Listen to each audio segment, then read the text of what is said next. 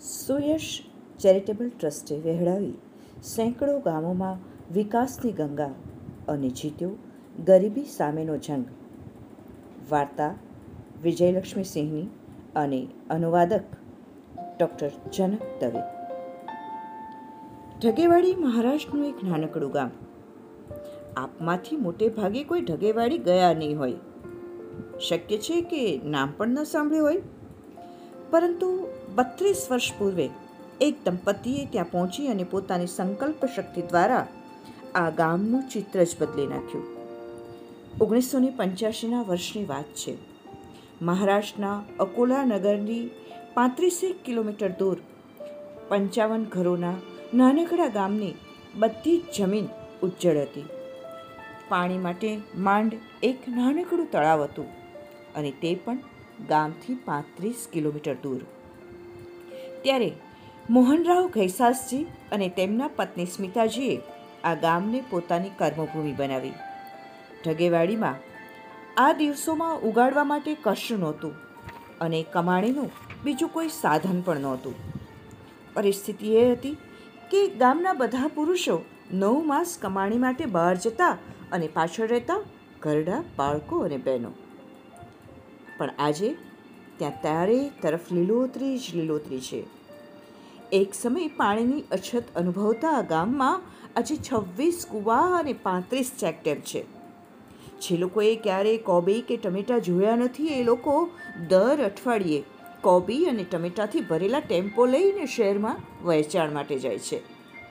આ ચમત્કાર ખરેખર સુયશ ચેરિટેબલ ટ્રસ્ટ દ્વારા વિકસિત અને પ્રગતિશીલ ખેતીના જ્ઞાનનો છે. તેનાથી હજારો ખેડૂતોનું ભાગ્ય બદલાઈ ગયું છે. ખૈસાસ દંપતીએ ટ્રસ્ટના માધ્યમથી વનવાસી વિદ્યાર્થીઓને પ્રગત ખેતીની તાલીમ આપી. જ્યારે આ વિદ્યાર્થીઓના પરિવાર વર્ષમાં ઉજ્જડ એવી એકર દીઠ ચાલીસ હજાર રૂપિયા કમાવા માંડ્યા, ત્યારે સજીવ ખેતીના મોડલને આજુબાજુના બાકીના ગામોએ પણ અપનાવ્યું. મેલખાટ ગામના બાપુ કાળે અને શ્યામ બેલસરે પોતાના ખેતરોમાં દર દસ એકરે દસ ક્વિન્ટલ સોયાબીન અને એક ક્વિન્ટલ જુવારની મિશ્ર ખેતી કરી સુડતાલીસ હજારની ઉપજ કરી. બાપુ કાળેના બતાવ્યા પ્રમાણે આજે એમની ઉજ્જડ જમીન ફળદ્રુપ થઈ ગઈ છે. બીબા ગામના મોતીલાલ બાવને એક ચેકડેમ બનાવડાવ્યો. અને તેનાથી ચાર ખેડૂતો સામૂહિક રૂપથી તેનો સિંચાઈ માટે ઉપયોગ કરી અને એકરે અઢાર હજાર રૂપિયાનો મબલક પાક લીધો.